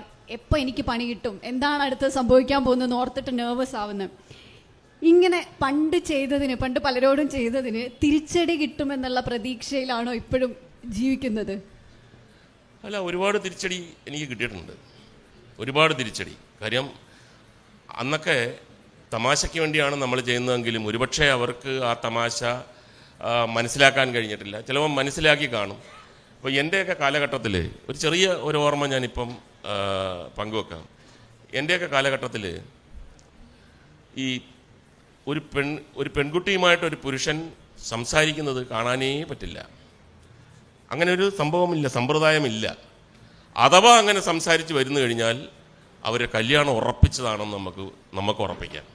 അല്ലാതെ നോ ലൈസൻസ് അപ്പം കമന്റടി തന്നെയാണ്. മെയിനായിട്ടും പോകുമ്പം ഇങ്ങനെ പോകുമ്പോഴത്തേക്ക് ഹലോ എന്തുണ്ട്? നമ്മളൊക്കെ എന്നൊക്കെ അങ്ങനെ അതൊരു ശീലമായ ഇവരുടെ ശിക്ഷണം എന്ന് പറഞ്ഞു കഴിഞ്ഞാൽ എഴുതി വെച്ചിട്ട് തിയറിയൊന്നുമില്ല പ്രാക്ടിക്കലായിട്ട്. പുസ്തകങ്ങളൊക്കെ ഇങ്ങനെ അടുക്കി വെച്ചിട്ട് വീട്ടിൽ നിന്ന് ഇറങ്ങിക്കഴിഞ്ഞാൽ കോളേജിൽ ക്ലാസ് എത്തുന്നവരെ ഈ ഒരു ആംഗിൾ ഇങ്ങനെ പിടിച്ചിട്ട് സൈഡിൽ എന്ത് നടന്നാലും ഒരു പ്രശ്നവുമില്ല നോക്കത്തില്ല റിയാക്ട് ചെയ്യത്തില്ല. ഇങ്ങനെ പൊയ്ക്കൊണ്ടിരുന്ന പെൺകുട്ടികൾ. സുന്ദരികളാണെന്ന് പിന്നെ പറയാൻ വേണ്ട. അപ്പോൾ ഞാൻ ഇതേപോലുള്ള വിമൻസ് കോളേജിൽ പഠിക്കുന്ന ഒരു കുട്ടി. വളരെ പേരുകേട്ട ഒരു സുന്ദരിയാണ്. അവരടുത്ത് മിണ്ടത്തില്ല. മിണ്ടിക്കഴിഞ്ഞാൽ പോയി അവരും പോയി. ഞാൻ നോക്കുമ്പോൾ ഒരു ബസ് സ്റ്റാൻഡിൽ നിൽക്കുന്നു ഒരു ഒറ്റയ്ക്ക് നിൽക്കുകയാണ്. ഇവർ ഇവരുടെ വീട് കൊട്ടാരക്കര എന്ന് പറയുന്ന സ്ഥലത്താണ്. അപ്പോൾ അവിടുന്ന് ബസ്സിൽ പോകണം അപ്പോൾ ഞാനിങ്ങനെ സ്കൂട്ടർ ഇങ്ങനെ തിരിച്ചു വന്നിട്ട് ഞാൻ ആ കുട്ടിയോട് ചോദിച്ചു രണ്ടരക്കല്ലേ ബസ്? നാച്ചുറലി ഒരു ബസ് സ്റ്റാൻഡിൽ നിൽക്കുന്നു. കോളേജിന്റെ അടുത്തെങ്കിലും അല്ല കുറച്ച് ദൂരെയാണ്. രണ്ടരക്കല്ലേ എന്ന് പറയുമ്പം ഒന്നുകിൽ ആ രണ്ടരയ്ക്കാൻ തോന്നുന്നു. അല്ലെങ്കിൽ അറിഞ്ഞൂടാ. എന്തെങ്കിലും പറയണം. ഇങ്ങനെ നിൽക്കുകയാണ്. അങ്ങനെ ഒരു ചോദ്യവും ചോദിച്ചിട്ടില്ല. അങ്ങനെ ഒരു ഇതല്ല ഞാൻ പറയുക കൊട്ടാരക്കരയല്ലേ വീട്? ഇയാൾ ബേബിച്ചന്റെ മോളല്ലയോ? നാലഞ്ച് ചോദ്യം ചോദിച്ച് ഒരു അനക്കവും ഇല്ല. അപ്പം ഞാൻ പ്ലേറ്റ് തിരിച്ചിട്ട് പറഞ്ഞു. പലരും എന്നോട് പറഞ്ഞു ഇയാൾ ആണുങ്ങളുടെ അടുത്തൊക്കെ ഇടയ്ക്ക് സംസാരിക്കുന്ന ആളാണ്. ഒന്ന് ടെസ്റ്റ് ചെയ്യാൻ വേണ്ടി വന്നതാണ് ഇങ്ങനെ വേണം. പല അൽഗുലത്ത് പാർട്ടികളും കിടന്ന് കറങ്ങുന്നുണ്ട്. മിണ്ടരുത് അവരെടുത്ത്. ആരെടുത്തും മിണ്ടരുത്. ഇയാൾ ഇങ്ങനെ പോയി ഇയാൾക്കൊരു നല്ല ഭാവിയുണ്ട്. കുടുംബത്തിന്റെ നിലയും വിലയും ആ ഒരു എന്നൊക്കെ പറഞ്ഞിട്ട് ഞാൻ പ്ലേറ്റ് അപ്പോഴും ഇത്രയും ഒരു പ്ലേറ്റ് തിരിക്കുന്നതെങ്കിലും കണ്ടിട്ട്. ഒന്ന് ചെറുതായിട്ടൊന്ന്. ആ സീൻ അവിടെ തീരുന്നു? നെക്സ്റ്റ് സീൻ ഞാൻ സിനിമയിൽ വന്നു. തനിയാവർത്തനം എന്ന് പറഞ്ഞ സിനിമയുടെ ഷൂട്ടിങ് മണ്ണാർക്കാട്ട് ഒരു ഒരു മനയിൽ നടക്കുകയാണ്. അപ്പം ഞാനും മമ്മൂട്ടിയും കൂടെ ഇങ്ങനെ ഇരിക്കുകയാണ് ഒരു ജനലിന്റെ അടുത്ത്. സംസാരിച്ചുകൊണ്ടൊക്കെ ഇരുന്നപ്പോഴത്തേക്ക് ഒരു പോലീസ് ജീപ്പ് വന്ന് അവിടെ താഴെ നിൽക്കുന്നു. അപ്പം ഞാൻ എനിക്ക് കാണാം. ഞാൻ നോക്കിയപ്പം ആദ്യം പോലീസ് ഓഫീസർ ഇറങ്ങുന്നു. ഡി വൈ എസ് പി കണ്ട. അദ്ദേഹം ഇറങ്ങിയിട്ട് ജീപ്പിൽ നിന്ന് തന്നെ കൈ പിടിച്ചിങ്ങനെ ഇറക്കുന്നു. ഒരു ചുമപ്പ് സാരിയാണ് ആദ്യം കണ്ടത്. സാരി ഫുള്ളായിട്ട് നിന്നപ്പം ബേബിച്ചന്റെ മോൾ കൊട്ടാരക്കരക്കാരി ഇയാളുടെ വൈഫായിരിക്കുകയാണ് അപ്പം ഞാൻ മമ്മൂക്കടുത്ത് പറഞ്ഞു വലിയൊരു കുഴപ്പം വരുന്നുണ്ട്. ഇങ്ങനെ ഒരു സംഭവം കയറുന്നതിന് മുമ്പ് ഇദ്ദേഹത്തിന്റെ അടുത്ത് ഈ കഥ ഒന്ന് പറഞ്ഞു വെച്ച്. അപ്പോൾ അവിടെ വന്നപ്പോഴത്തേക്ക് ഞാൻ ബേബിച്ചന്റെ മോളായി മാറി. ഇവർ രണ്ടുപേരും നിൽക്കുന്നു. അവൻ ഡി വൈ എസ് പി നമസ്കാരം. ഇതെന്റെ വൈഫാ വൈഫിനെ നോക്കത്തില്ല. നോക്കിയാലല്ലേ കണ്ട് ഓർമ്മ വരുത്തുള്ളൂ. അപ്പം അദ്ദേഹം വൈഫിനോട് പറയുന്നു മറന്നുപോയി കാണും. സിനിമയിലേക്ക് അഭിനയിക്കുന്ന ആൾ. പിന്നെ നിന്റെ അവിടെ ഓർത്തിരിക്കാൻ. അപ്പം അപ്പം ഈ ഈ കുട്ടി പറയുന്നുണ്ട് മറക്കാൻ സാധ്യത ഇല്ല. അപ്പം നമുക്ക് ഇത് രണ്ടും ഇങ്ങനെ നോക്കിക്കൊണ്ടിരിക്കുകയാണ്. അപ്പം നമുക്ക് പറഞ്ഞു എന്താണ് ഒരു കുശലം? എന്താണ്? വൈഫിനെന്തോ പറയാനുണ്ട്? അല്ലല്ല. കൊല്ലത്ത് പഠിച്ചാണ് മുകേഷിന്റെ കാലഘട്ടത്തിൽ. ആ,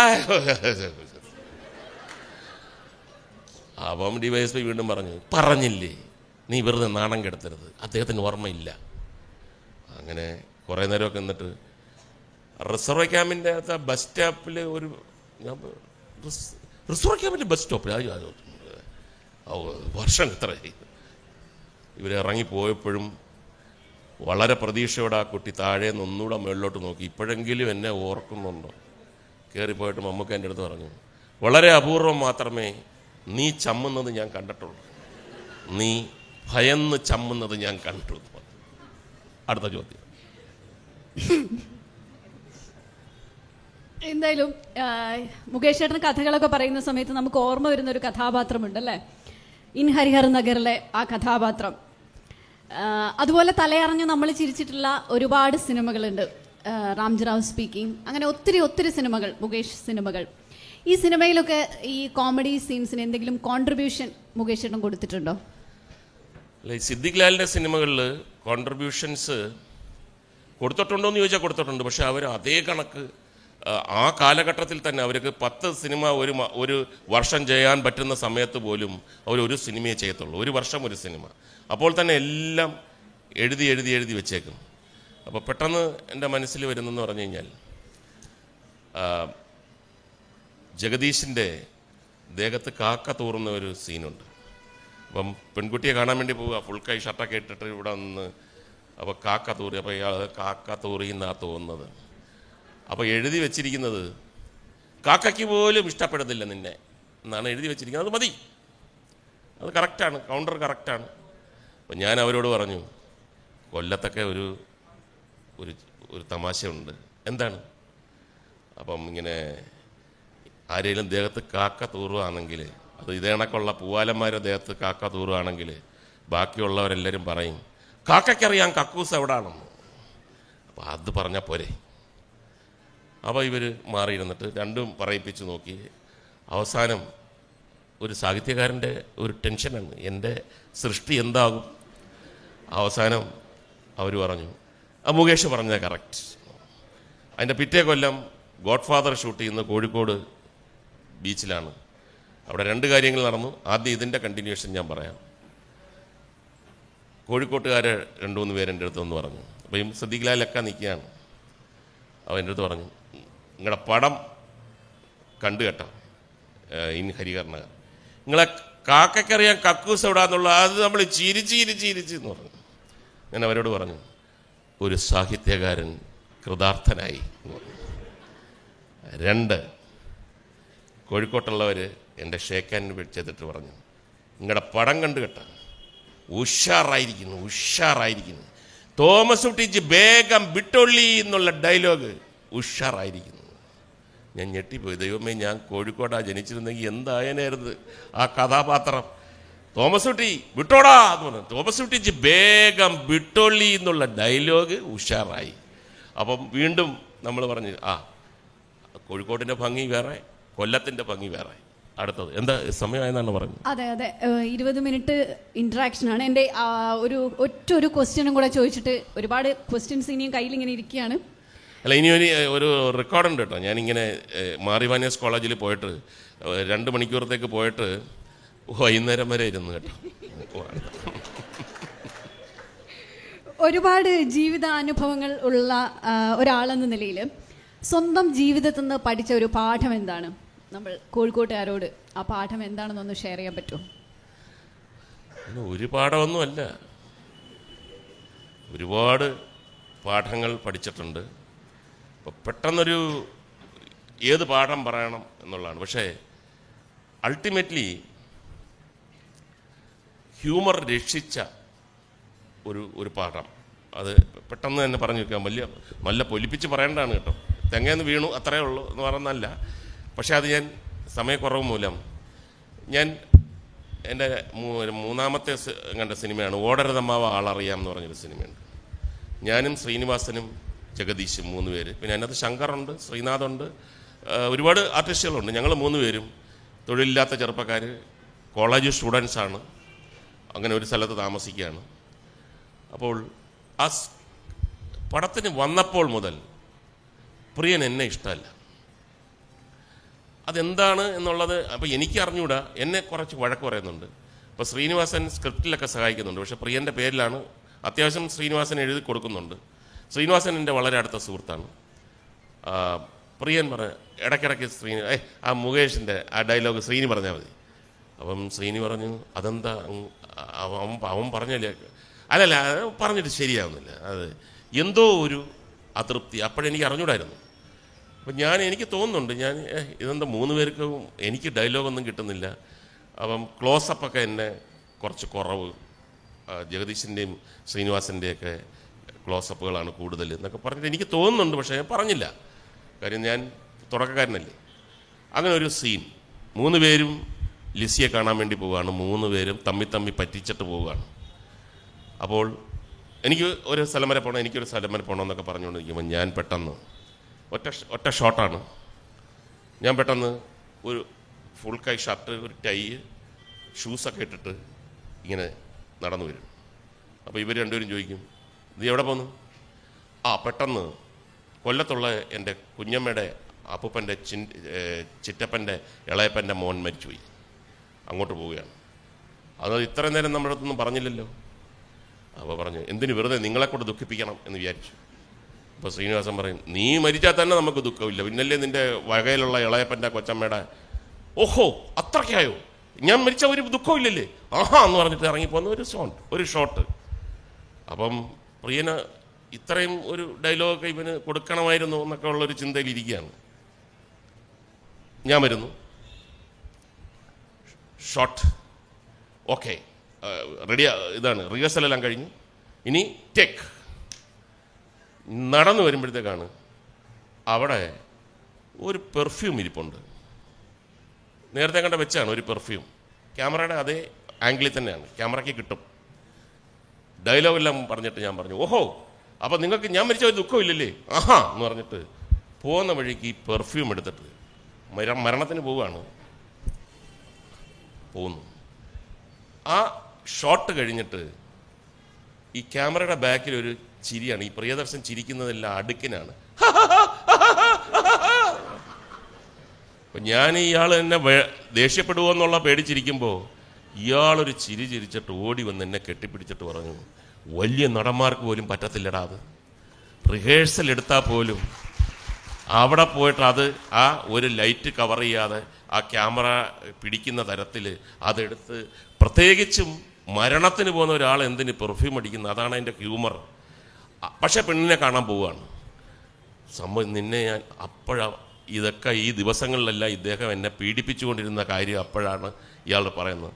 അന്ന് മുതലുള്ള ഫ്രണ്ട്ഷിപ്പാണ് ഇന്നും. ആ ഒരു ഒരു ഹ്യൂമർ കൊണ്ട് ഒരാളുടെ മനസ്സിലേക്ക് ഇടിച്ചു കയറി എന്നുള്ളതാണ് ഹ്യൂമറിന്റെ ഒരു ശക്തി. തമാശ തന്നെയാണ് ശ്രീ മുകേഷിന്റെ ജീവിതം. അപ്പോൾ ഇനി എന്റെ കയ്യിൽ ഒരുപാട് ക്വസ്റ്റ്യൻസ് ഉണ്ടെന്ന് ഞാൻ പറഞ്ഞു പക്ഷേ സമയമില്ല. അപ്പോൾ തീർച്ചയായും ഇനി നിങ്ങളുടെ അവസരമാണ്. അപ്പോൾ മനസ്സിൽ തോന്നുന്ന ചോദ്യങ്ങളൊക്കെ പോരട്ടെ?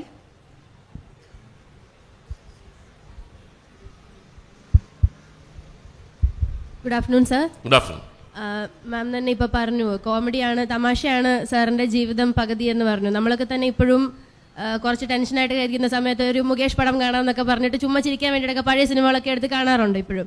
ഇപ്പോൾ ബഡായി ബംഗ്ലാവ് ആയാലും പിന്നെ കോമഡി സ്റ്റാർസ് ആയാലും അങ്ങനെ sir is always associated with comedy at the same time പോളിറ്റിക്സിലൊക്കെ ആണെങ്കിലും ഒരുപാട് സീരിയസ് റോൾസ് ഹാൻഡിൽ ചെയ്യേണ്ട ഒരാളും കൂടെയാണ് സാർ എപ്പോഴെങ്കിലും തമാശ കാരണം സീരിയസ് ആവേണ്ടടുത്ത ആൾക്കാർ സീരിയസ് ആയിട്ട് എടുക്കുന്നില്ല അങ്ങനത്തെ എന്തെങ്കിലും ഒരു അനുഭവം തോന്നിയിട്ടുണ്ടോ? അല്ല അങ്ങനെ ഇപ്പൊ എന്റെ ഞാൻ തന്നെ വിചാരിച്ചിരിക്കുന്ന ഏറ്റവും വലിയ ഒരു പ്ലസ് പോയിന്റ് ബൈ ഗിഫ്റ്റഡ് ഒരു ഗിഫ്റ്റ് എന്താണെന്ന് ചോദിച്ചു കഴിഞ്ഞാൽ ഞാൻ സീരിയസ് പറഞ്ഞാൽ സീരിയസ് ആയിട്ട് കേൾക്കുകയും തമാശ പറഞ്ഞാൽ തമാശ ആയിട്ട് എടുക്കുകയും ചെയ്യുന്ന തരത്തിലുള്ള ഒരു എക്സ്പ്രഷൻ എനിക്കറിയാം. ഞാൻ ശരിക്കും പറഞ്ഞു തുടങ്ങുമ്പോഴത്തേക്ക് ഇത് സീരിയസ് ആകട്ടോ എന്ന് പറയും. തമാശയാണെങ്കിൽ തമാശയായിട്ട് പറയാം. അപ്പം തമാശ പറഞ്ഞിട്ട് തെറ്റി സീരിയസ് ആയി പോവുകയോ സീരിയസ് പറയുമ്പോൾ അത് തമാശയായിട്ട് വരുന്ന വളരെ വളരെ അപൂർവമാണ് വളരെ ശ്രദ്ധിക്കേണ്ട എന്നെ പോലെയുള്ള ഒരാൾ വളരെ ശ്രദ്ധിക്കേണ്ട ഒരു സംഭവമാണത്. അതുകൊണ്ട് അങ്ങനെ ഒരു പിഴവ് വന്നു കഴിഞ്ഞാൽ നമുക്ക് വലിയ പാളീച്ചകൾ നടക്കും.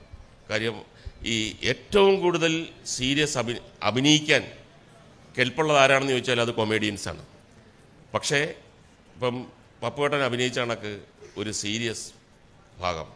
നമ്മളെ പൊട്ടിച്ചിരിപ്പിച്ച് പൊട്ടിച്ചിരിപ്പിച്ച് പൊട്ടിച്ചിരിപ്പിച്ച് ഇങ്ങനെ നടന്ന ഒരാൾ അങ്ങാടി എന്ന് പറഞ്ഞൊരു സിനിമയിൽ ഇദ്ദേഹം ജയിലിൽ കിടക്കുകയാണ്. ഇദ്ദേഹം കുഞ്ചേട്ടനുമായിട്ട് പ്രാവിനെ പറത്തുന്ന പിടിച്ച് പ്രാവിനെ വിൽക്കുന്നതാണ് ഇദ്ദേഹത്തിന്റെ ജോലി.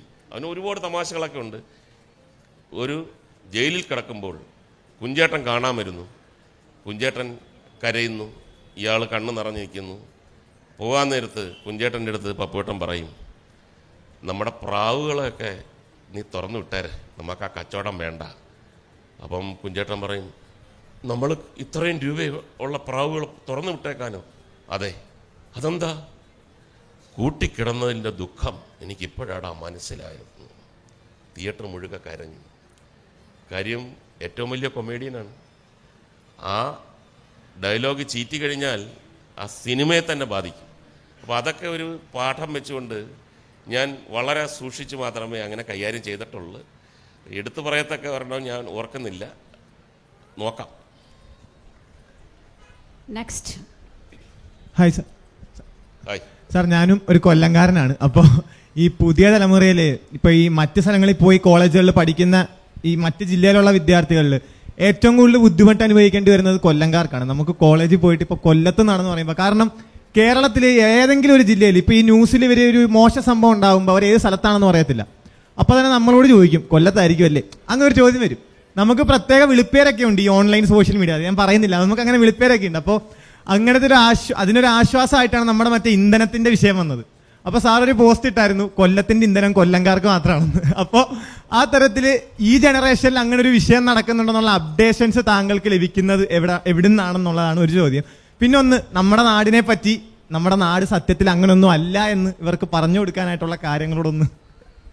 അല്ല ഇങ്ങനെയുള്ള ക്രൈം അതൊക്കെ ക്രൈമും കുറച്ച് സംഭവങ്ങളൊക്കെ വരുന്നത് അതൊക്കെ ചൂണ്ടിക്കാണിക്കുന്നേ ഉള്ളൂ. അവർ we are all Malayalees we are from Kerala അപ്പോൾ കൊല്ലത്തുള്ള ഒരാൾ മാത്രം തെറ്റ് ചെയ്യുന്നു എന്നുള്ളത് നമുക്ക് കാര്യമായിട്ട് എടുക്കണ്ട.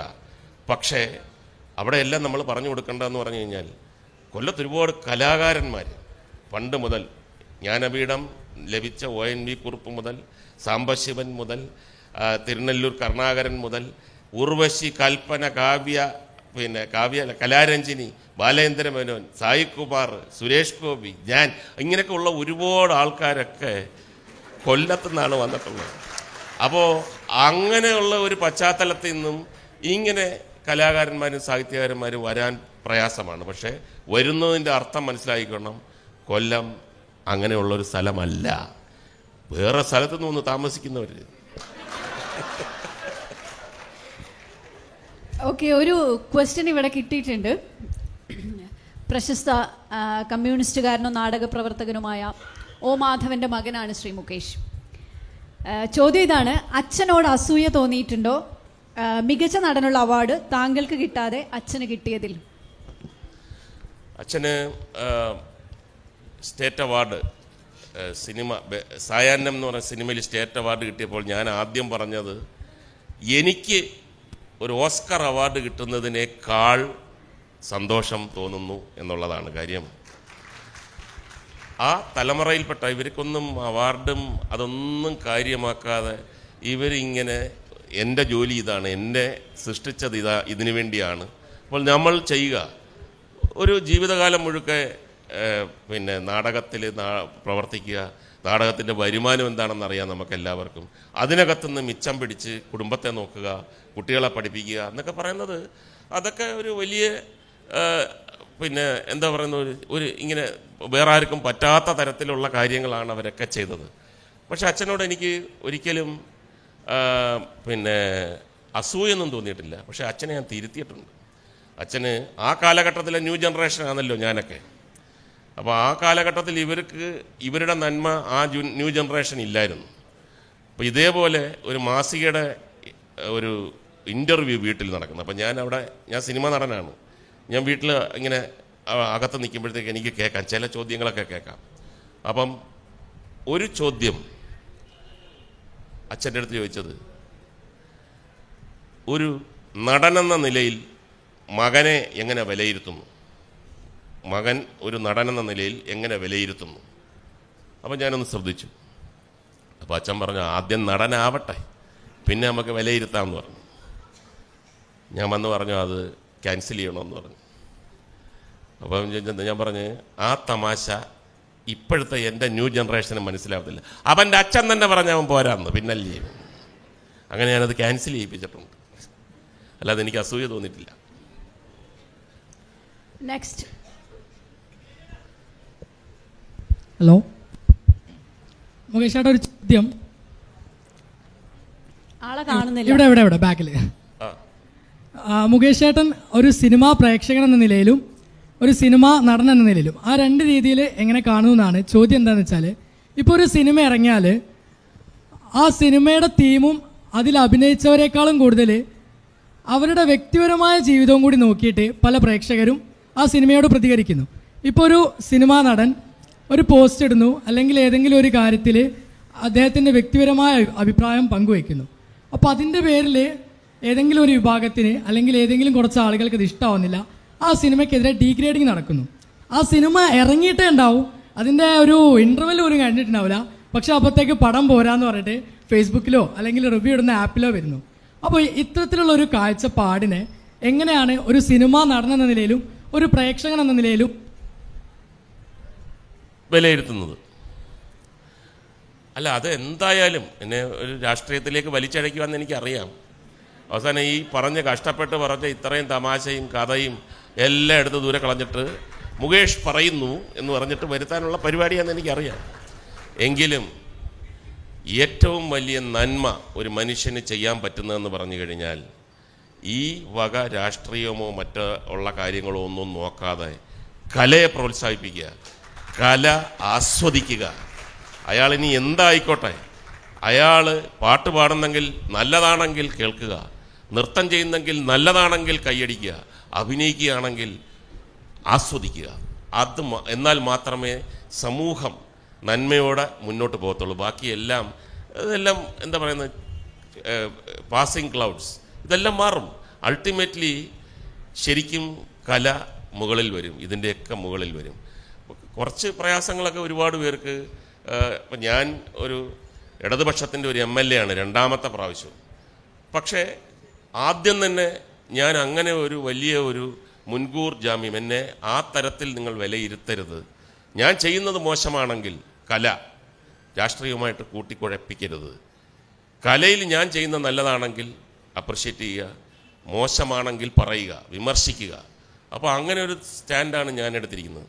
മറ്റേത് ഓഫ് കോഴ്സ് അത് തെറ്റായിട്ടുള്ളൊരു പ്രവണത തന്നെയാണ് യാതൊരു സംശയമില്ല ഹലോ സർ. ശ്രീലക്ഷ്മിയാണ് എന്റെ പേര്. സർ എനിക്കൊരു കാര്യം ചോദിക്കാനുള്ളത് ഞാൻ ഡിഫർ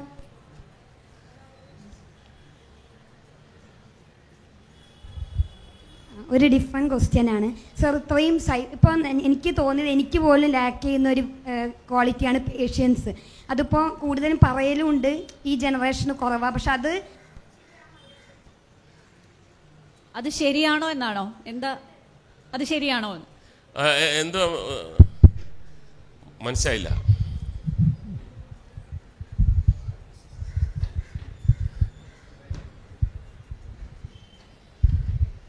സാർ അപ്പോൾ പേഷ്യൻസ് എന്നുള്ള ക്വാളിറ്റിയാണ് എനിക്കിപ്പോൾ കുറവ്. ഞാൻ മനസ്സിലാക്കിയ ഒരു കാര്യം. ഈ ടൈമിൽ അപ്പോൾ സാറിനോട് ചോദിക്കുക ഇത്രയും സൈബർ അറ്റാക്സ് ഓരോ ചെറിയ കുട്ടികളാണെങ്കിലും ഫണ്ണി ആണെങ്കിലും ഓരോന്നൊക്കെ സാറിന് സാഹചര്യം നേരിടേണ്ടി വന്നിട്ടുണ്ട് ഇങ്ങനെ. അത് സാർ വളരെ ലൈറ്റായിട്ട് തമാശയായ ചെറിയ കുട്ടികൾ ആണ് എന്നുള്ളതുകൊണ്ട് മാത്രമായിട്ടില്ല സാറിന് ആ ഒരു ലൈറ്റ് ഹാർട്ടഡ്നെസ് അല്ലെങ്കിൽ എന്തെങ്കിലും അനുഭവമോ എന്തെങ്കിലും കാര്യങ്ങളൊക്കെ ഉണ്ടാവും സാറിന് അത്രയും ലൈറ്റാക്കി കാര്യങ്ങൾ എടുക്കാൻ തോന്നിക്കുന്നത്. അപ്പോൾ അത് എങ്ങനെയാണ് സാർ അത് ആ- ഏത് ജീവിതാനുഭവം അല്ലെങ്കിൽ എന്ത് കാര്യമാണ് സാറിൽ അത് അങ്ങനെയുള്ള റിയാക്ഷൻ ഉണ്ടാക്കുന്നത്? ആ ഒരു ലൈറ്റ് ഹാർട്ടഡ്നെസ് അതൊന്ന്. അല്ല അത് ഈ ഈ ലോകത്ത് ജീവിക്കുമ്പോൾ തീർച്ചയായിട്ടും കുറെ കൂടെ ശ്രദ്ധിക്കേണ്ടതാണ്. എനിക്ക് തന്നെ ഇടയ്ക്കും മുറയ്ക്കും ഒക്കെ കിട്ടിയിട്ടുണ്ട്. പക്ഷേ ഇപ്പോൾ രണ്ട് കൊല്ലമായിട്ട് കിട്ടുന്നില്ല. കാരണം ഇപ്പം ഞാൻ ഒരുപാട് കാര്യങ്ങൾ മനസ്സിലാക്കി. നമ്മൾ ഓരോരോ ഫീൽഡിൽ ചെല്ലുമ്പോഴാണല്ലോ എനിക്ക് ഹലോ എന്നുള്ള സൗണ്ട് കേട്ടാൽ മനസ്സിലാവും ഇവൻ കുഴപ്പമാണോ അല്ലയോ എന്ന്. അത്രയ്ക്ക് ഞാൻ അങ്ങ് ഉയർന്നു ഇതിനകത്ത്. ഇതിനകത്തൊരു പരീക്ഷ ഉണ്ടെങ്കിൽ P G P H D ആ ഞാൻ. Hello okay. എന്നാൽ പോലും എന്റെ മണ്ഡലത്തിൽ എന്റെ വോട്ടർ ഇപ്പം നമ്മൾ പഠിച്ചിട്ടുള്ള വലിയൊരു പാഠമുണ്ട്. ഒരു രാഷ്ട്രീയത്തിൽ വരുന്ന ഒരാൾ ഒരു ജനപ്രതിനിധിയാണെങ്കിൽ വീട്ടിൽ വീട്ടുകാരെക്കാൾ കൂടുതൽ പ്രാധാന്യം നിങ്ങളുടെ കോൺസ്റ്റിറ്റ്യുവൻസിയിൽ ഒരു വോട്ടറിന് കൊടുക്കണം. അദ്ദേഹം വന്നാൽ വീട്ടുകാരെ കൊണ്ട് മാറ്റിയിരുത്തി ആ കസേരയിലോട്ട് വോട്ടർ ഇരിക്കട്ടെ എന്ന് പറയുന്ന ഒരു വലിയ സ്ഥാനം വോട്ടറിന് ഉണ്ടാവണം. അപ്പോൾ അത് വെച്ചിട്ട് ചില വോട്ടർമാർ തന്നെ ഒന്ന് കൊടുക്കാനൊക്കെ നോക്കുക. അപ്പം നമ്മൾ വെക്കത്തുമില്ല. എന്നാൽ എന്താണ് ഇയാളുടെ കാര്യം? എന്താണ് ഇയാളുടെ കാര്യം എന്നൊക്കെ പറഞ്ഞു ഇവർ ശരിക്കും പറഞ്ഞു കഴിഞ്ഞാൽ വേറെ ഒരു എം എൽ എക്കും ഇങ്ങനൊരു കുഴപ്പമില്ല. ഞാൻ ഈ സിനിമയും കൂടെ ആയതുകൊണ്ട് എന്റെ ശബ്ദത്തിൽ അയാളൊന്ന് ഒന്ന് അയാളുടെ പേരും അറിയുന്നുണ്ട്. ഒന്ന് സന്തോഷിക്കുക. ഇപ്പം രണ്ടാഴ്ച മുമ്പ് പറഞ്ഞിട്ടൊന്നുമല്ല. ഞാൻ മണിയമ്പള രാജു അദ്ദേഹത്തിന്റെ മകന്റെ വിവാഹത്തിന് പോയിരുന്നു. ഒരു ഒരു വിവാഹ ഓഡിറ്റോറിയത്തിലാണ്. ഇറങ്ങി വന്നപ്പോൾ പഴയ നടി കാർത്തിക കാർത്തിക അവിടെ നിൽക്കുന്നു. അപ്പോൾ കാർത്തികയുടെ ചുറ്റിനും കുറച്ച് സോഷ്യൽ മീഡിയ പിള്ളേരിങ്ങനെ നിൽപ്പുണ്ട് അപ്പോൾ ഞാൻ കാർത്തിക എടുത്ത് ചോദിച്ചു എന്തെങ്കിലും പറഞ്ഞു കൊടുത്തോ അവർക്ക് സൂക്ഷിക്കണം. അപ്പോൾ അവരെന്റെ അടുത്തോട്ട് വന്നു. ഞാൻ ചിരിച്ചോണ്ട് പറഞ്ഞു നല്ല ഫുഡ് നല്ല ഫുഡ് ഗംഭീര ഫുഡ് കേട്ടോ. കാറി കയറി പോയി. വെട്ടി ഒരു ഒരു അഞ്ച് മിനിറ്റിനകം മദ്യപിച്ച് മതോന്മത്തനായി. എം എൽ എ മുകേഷ് കാർത്തികയുടെ. എന്താ ചെയ്യാനൊക്കും? അതെല്ലാം ചിരിച്ച് തള്ളുക. എന്നിട്ട് ഇതൊക്കെ എനിക്ക് വേറെ ഒരു വിഷമം എനിക്കുണ്ടായിട്ടില്ല. പക്ഷേ ഉപദേശികൾ വരും. ആക്ച്വലി അത് ഹാൻഡിൽ ചെയ്യേണ്ടത് അങ്ങനെയല്ല. ആക്ച്വലി പിന്നെ നിങ്ങൾ അങ്ങനെ പഠിക്കുമ്പോഴത്തെ അവിടെ വെച്ച് തന്നെ നിങ്ങളത് കട്ട് ചെയ്ത് അല്ലെങ്കിൽ നിങ്ങൾ എടുക്കരുത്. നിങ്ങളുടെ പി എ കൊണ്ട് എടുപ്പിച്ചതിന് ഞാൻ എത്ര വയസ്സുണ്ട്? ഇരുപത്താറ്. ഞാൻ പറഞ്ഞു ഇരുപത്താറ് വയസ്സല്ലേ ഉള്ളൂ. നിങ്ങളുടെ പ്രായത്തിൽ ഞാൻ സിനിമയിൽ വന്ന് നാൽപ്പത്തൊന്ന് കൊല്ലമായി. വെരി സക്സസ്ഫുൾ ആയിട്ട് നിൽക്കുന്നു. അപ്പം നിങ്ങളെക്കാട്ടും ജീവിതം എനിക്കറിയാം. സക്സസ് എങ്ങനെ ഉണ്ടാവുമെന്ന് എനിക്കറിയാം. എങ്ങനെ പെരുമാറണമെന്ന് എനിക്കറിയാം. അനിയ പോട്ടെ. അല്ല ഇഷ്ടമുള്ളത് കൊണ്ട് പറയണം. കൊണ്ടല്ലേ. അപ്പം പ്രൊലോങ് ചെയ്യാണ് കോൺവെർസേഷൻ നമ്മളുമായിട്ടുള്ള. എന്നിട്ട് മുകേഷ് ചേട്ടനെ ഞാനൊന്ന് ഉപദേശിച്ചിട്ടുണ്ട്. അദ്ദേഹം ഇനിയെങ്കിലും ഇങ്ങനെ ഇതൊന്നും ഒരു ഒരു കഴമ്പില്ലാത്ത കാര്യങ്ങളാണ്. ഞാൻ ആദ്യത്തെ ഇലക്ഷൻ നിന്നപ്പോൾ ഒരു വലിയ വലിയ ചാനലുകാരൊക്കെ അരമണിക്കൂർ മുക്കാൽ മണിക്കൂർ വെച്ചിട്ട് എന്നെ ഞാൻ അങ്ങനെ ചെയ്തു ഇങ്ങനെ ചെയ്തു മറ്റേതെന്നൊക്കെ പറഞ്ഞിട്ട് എന്തെല്ലാം പറഞ്ഞു. ജനങ്ങൾ കണ്ടപ്പോൾ തന്നെ പറഞ്ഞു ഏയ് വെറുതെ ആയിരിക്കും ഇയാളെങ്ങാണോ ഇതെങ്ങാണോ ചെയ്യാൻ ഒരിക്കലും ചെയ്യത്തില്ല. അവിടെ കൊല്ലം മണ്ഡലത്തിൽ ഒമ്പതിനായിരം വോട്ടാണ് ഇതുവരെയായിട്ടും ഭൂരിപക്ഷം കിട്ടിക്കൊണ്ടിരുന്നത്. പതിനേഴായിരം കിട്ടി. കാര്യമെന്ന് പറഞ്ഞാൽ ആളുകൾക്കറിയാം. നമ്മൾ തെറ്റ് ചെയ്യുന്ന ഒരാളാണെങ്കിൽ പുറത്ത് വന്നിട്ട് എന്തു പറഞ്ഞാലും ആളുകൾക്കറിയാം തെറ്റ ഇവൻ ചെയ്യുന്നുണ്ടെന്ന്. നമ്മളെപ്പറ്റി എന്ത് പറഞ്ഞാലും അങ്ങനെ വിശ്വസിക്കത്തില്ല. കാര്യം നമുക്ക് അങ്ങനെ മനസ്സിരുത്തി ഒരു തെറ്റ് ചെയ്യാനുള്ള ആ ഒരു പ്രായം കഴിഞ്ഞു. അടുത്തത്. Hello sir. നമ്മൾ ഇപ്പോഴത്തെ ഒരു കാലഘട്ടം എന്ന് പറയുന്നത് നർമ്മം അല്ലെങ്കിൽ ഫണ്ണായിട്ടുള്ളതിനൊക്കെ അത്ര ഇൻട്രസ്റ്റ് ആയിട്ടുള്ള ഒരു കാലഘട്ടമാണ്. എന്നിരുന്നാലും സാറിന്റെ ഇൻഗൗസ്റ്റോ സിന്നിലെ പൂതിൽ വാട്ടിയിട്ടുണ്ടോ? അത്തരത്തിലുള്ള ആ ഡയലോഗുകളൊക്കെ ഇപ്പൊ നമ്മൾ ശരിക്കും മിസ് ചെയ്യുന്നുണ്ട്. എന്തുകൊണ്ടാണ് ഈ ഒരു കാലഘട്ടത്തിൽ അത്തരത്തിലുള്ള ഒരു സിനിമ അല്ലെങ്കിൽ ആ ആ ഒരു ഫണ്ണായിട്ടുള്ള അല്ലെ അത്ര ഇൻട്രസ്റ്റഡ് ആയിട്ടുള്ള ഒരു സിനിമകൾ ഇപ്പൊ വരുന്നില്ല എന്നുള്ള ഒരു ഇത് വരുന്നത്? ആ ഒരു സാഹചര്യം എന്തുകൊണ്ട് ഉണ്ടായി? അല്ലെങ്കിൽ അതിനെപ്പറ്റി സാറിന്റെ അഭിപ്രായം എന്താണ്? അല്ല അത് ഒരുപാട് സീരിയസ് ആയിട്ട് ചിന്തിക്കുന്ന ഒരു കാര്യമാണ്. ഓരോ കാലഘട്ടത്തിനും ഓരോ ട്രെൻഡുണ്ട് ഇപ്പോൾ എൺപതുകളിൽ പകുതി തൊട്ട് രണ്ടായിരം വരെ മലയാളം കണ്ടിട്ടുള്ള ഏറ്റവും നല്ല തമാശ ജെനുവിൻ തമാശകൾ. ജെനുവിൻ തമാശകൾ ഉള്ള പടങ്ങൾ സക്സസ്ഫുൾ പടങ്ങൾ ഇറങ്ങിയ വർഷങ്ങളാണ് ഈ പതിനഞ്ച് കൊല്ലം. അതിനുശേഷം ഇങ്ങനെ ലോപിച്ച് ലോപിച്ച് ഇടയ്ക്കെങ്ങാണ് ഒരു അമിട്ട് കിട്ടുന്നതെന്നുള്ളതല്ലാതെ എന്താന്ന് ചോദിച്ചു കഴിഞ്ഞാൽ ആ തരത്തിൽ ഉള്ള സംവിധായകർ എഴുത്തുകാർ അതെടുക്കാൻ ആഗ്രഹമുള്ള പ്രൊഡ്യൂസർമാർ അഭിനയിക്കാനുള്ള നായക നടന്മാരും നടിമാരും മാത്രമല്ല സഹ നടീനടന്മാർ അവരൊന്നും ഇല്ലാത്ത ഒരു സാഹചര്യമായി പോയി. ഞാൻ ഗോഡ് ഫാദർ എന്ന് പറഞ്ഞ സിനിമ ആ കാലഘട്ടത്തിൽ നമ്മുടെ സുവർണ കാലഘട്ടത്തിൽ ചെന്നൈയിൽ അതിന്റെ പ്രിവ്യൂ കാണാൻ കാണാൻ വേണ്ടി കെ ബാലേന്ദർ സാർ വന്നിരുന്നു. അദ്ദേഹം ദാദാസാഹിബ് ഫൽക്കെ അവാർഡ് നേടിയ ആളാണ്. ഈ സംവിധാനത്തിന്റെയും എഴുത്തിനുമൊക്കെ ഏറ്റവും വലിയ ആളാണ്. അദ്ദേഹം ഈ സിനിമ കണ്ടിട്ട് എന്റെ അടുത്ത് ഭയങ്കരമായിട്ട് അപ്രിഷ്യേറ്റ് ചെയ്തു. ഗംഭീരമായിരിക്കുന്നു. ഇങ്ങനെ വേണം. ദിസ് ഇസ് കോൾഡ് എന്റർടൈനർ എന്നൊക്കെ പറഞ്ഞപ്പോൾ ഞാൻ പറഞ്ഞു സാർ അത് തമിഴിൽ എടുക്കത്തില്ലേ ഏ ഇല്ലില്ല ഒരാലോചന പോലും ഇല്ലാതെ. ഒരിക്കലും എടുക്കില്ല. ഞാൻ പറഞ്ഞു അതെന്താണ് സാർ? സാറിന് ഇത്രയും ഇഷ്ടപ്പെട്ട ഒരു പടം. സാർ എത്രയോ റീമേക്ക് ചെയ്തിട്ടുണ്ട്. എന്തുകൊണ്ട് ഗോഡ് ഫാദർ തമിഴിൽ എടുത്തുകൂടാ അപ്പോൾ അദ്ദേഹം പറഞ്ഞു മുകേഷിന്റെ റോളിന് ആളെ കിട്ടും. ഇവിടെ കുറേ നായിക നായകന്മാരൊക്കെ ഉണ്ട്. കനകയുടെ റോളിനും ആളെ കിട്ടും. പക്ഷേ Innocent N N Pillai Thilakan അവരുടെയൊക്കെ അവരുടെയൊക്കെ റോൾ ആര് ചെയ്യും? തമിഴെന്നല്ല തെലുങ്കിലും ഇല്ല എങ്ങുമില്ല അതുകൊണ്ട് ഇതിനേക്കാൾ നന്നായി ചെയ്യാൻ എനിക്ക് പറ്റില്ല. അതുതന്നെയാണ് എന്റെ പ്രധാനം. ആ ഒരു ടീം ഇനി ഒരു കാലം വരും വീണ്ടും തിരിച്ചു വരും എന്നുള്ളതല്ലാതെ ഇപ്പോൾ അത് ചെയ്യാനുള്ള ശേഷിയുള്ള ആൾക്കാരില്ല. എനിക്കറിയാം ഇനിയും ഒരുപാട് ചോദ്യങ്ങൾ നിങ്ങളുടെയൊക്കെ ഉള്ളിൽ കിടന്ന് ഇങ്ങനെ വീർപ്പ് മുട്ടുന്നുണ്ടെന്ന് പക്ഷേ നമ്മളുടെ ഈ ഒരു സെഷൻ അവസാനിപ്പിക്കാനുള്ള സമയമായിട്ടുണ്ട്. അപ്പോൾ നിങ്ങളുടെ എല്ലാവരുടെയും സമ്മതത്തോടെ വൈൻഡപ്പ് ചെയ്യാണ്.